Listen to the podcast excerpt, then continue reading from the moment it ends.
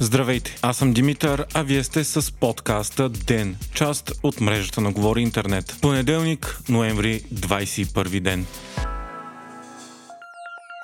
Всеки сезон идва с нови тенденции, които да следваме. Но във времето на бързата мода, за нас като умни потребители по-голяма радост дават не просто актуалните дрехи, а да пазаруваме с смисъл. Също така да откриваме модни находки и да изградим стил без негативни последици за бюджета или за планетата. Честно казано, харесва ни мотото на Remix – да вдъхновим ново поколение потребители, което да избира повторната употреба на първо място. Вижте над 80 000 нови предложения всеки ден с до 80% отстъпка на адрес remixshop.com. С код GI30 получавате 30% допълнително намаление до 6 месеца след излизането на този епизод. remixshop.com и код GI30.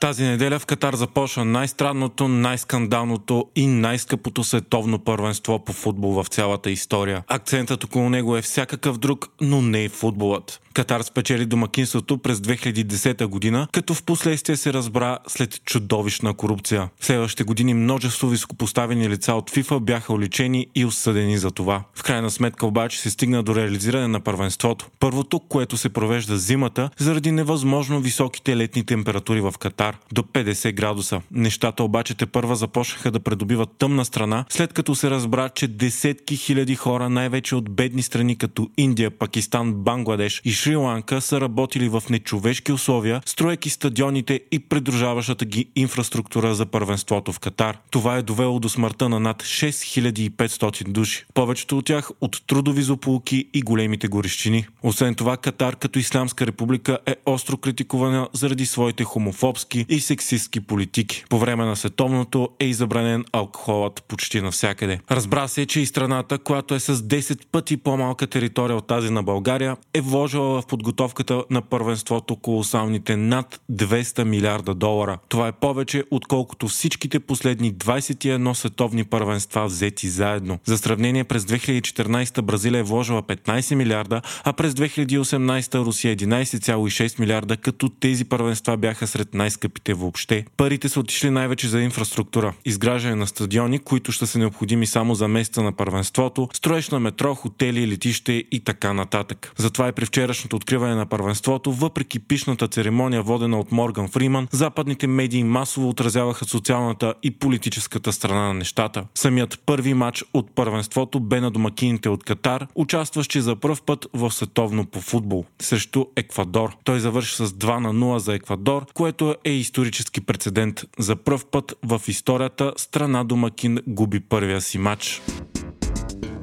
Истинско чудо се случи тази събота. След 9-дневно отсъствие и една от най-мащабните издирвателни акции в България, 12-годишният Александър от Перник бе открит. Момчето, което страда от аутизъм, изчезна след миг на разсейване на баща си. В търсенето му се включиха 9000 доброволци, полицаи, хеликоптери, дронове и кучета. Сашко е бил открит на труднодостъпен планински район край Радомир от Милко Михалков и Веселин Георгиев, членове на клуба по Делта Планеризъм. И двамата участват в издирването от първия ден и са помагали на планинските спасители заради знанията си по терена. Александър е бил открит в безпомощно състояние, изморен с охузвания и жаден. Впоследствие той бе откаран в Пирогов, където се разбра, че няма никакви сериозни наранявания и е в изумително добро състояние предвид факта, че се е намирал 9 дни сам в горите в дъждовен период, когато понякога температурите през нощта са падали под 0 градуса. За сега няма индикации, че той е бил отвлечен и в последствие пуснат, но заради изумителното му оцеляване МВР продължава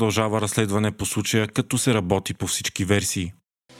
Днес президента Трумен Радев се срещна с представители на Демократична България. Вместо обаче основният акцент да бъде потенциалното съставяне на правителство, Радев използва времето предимно, за да критикува партията за даването на оръжие за Украина. Той заяви, че е крайно критичен към призивите на Демократична България да се разоръжим на прага на войната, преди да се въоръжим с нова техника. Лидерът на ДБ Христо Иванов бе изненадан, че това е основната тема на разговор. На срещата все пак се разбра, че президентът няма намерение да дава третия мандат преди нова година. Той оправда забавянето на връчването на мандатите с това, че не искал да има избори през зимата и по-скоро такива трябвало да има през март. Президентът няма определен срок за връчването на мандатите. Радев не е връчил първия мандат вече почти два месеца от предсрочните парламентарни избори, твърдейки, че искал да даде достатъчно време на Народното събрание да приеме необходимо законодателство, както и на партиите да преговарят за правителство. През това време управлява настоящото служебно правителство на президента.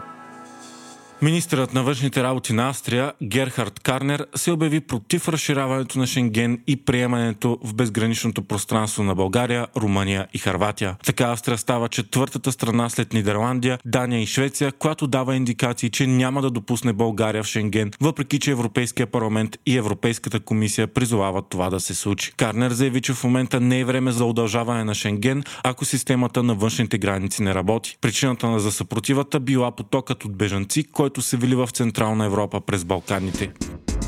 Турция нанеси въздушни удари по цели в Сирия и Ирак заради атентатите в Истанбул. Целите са били нанесени по кюрдите, които според Турция са отговорни за терористичните атаки. Страната ни изключи възможност да нахуе и с сухопътни войски.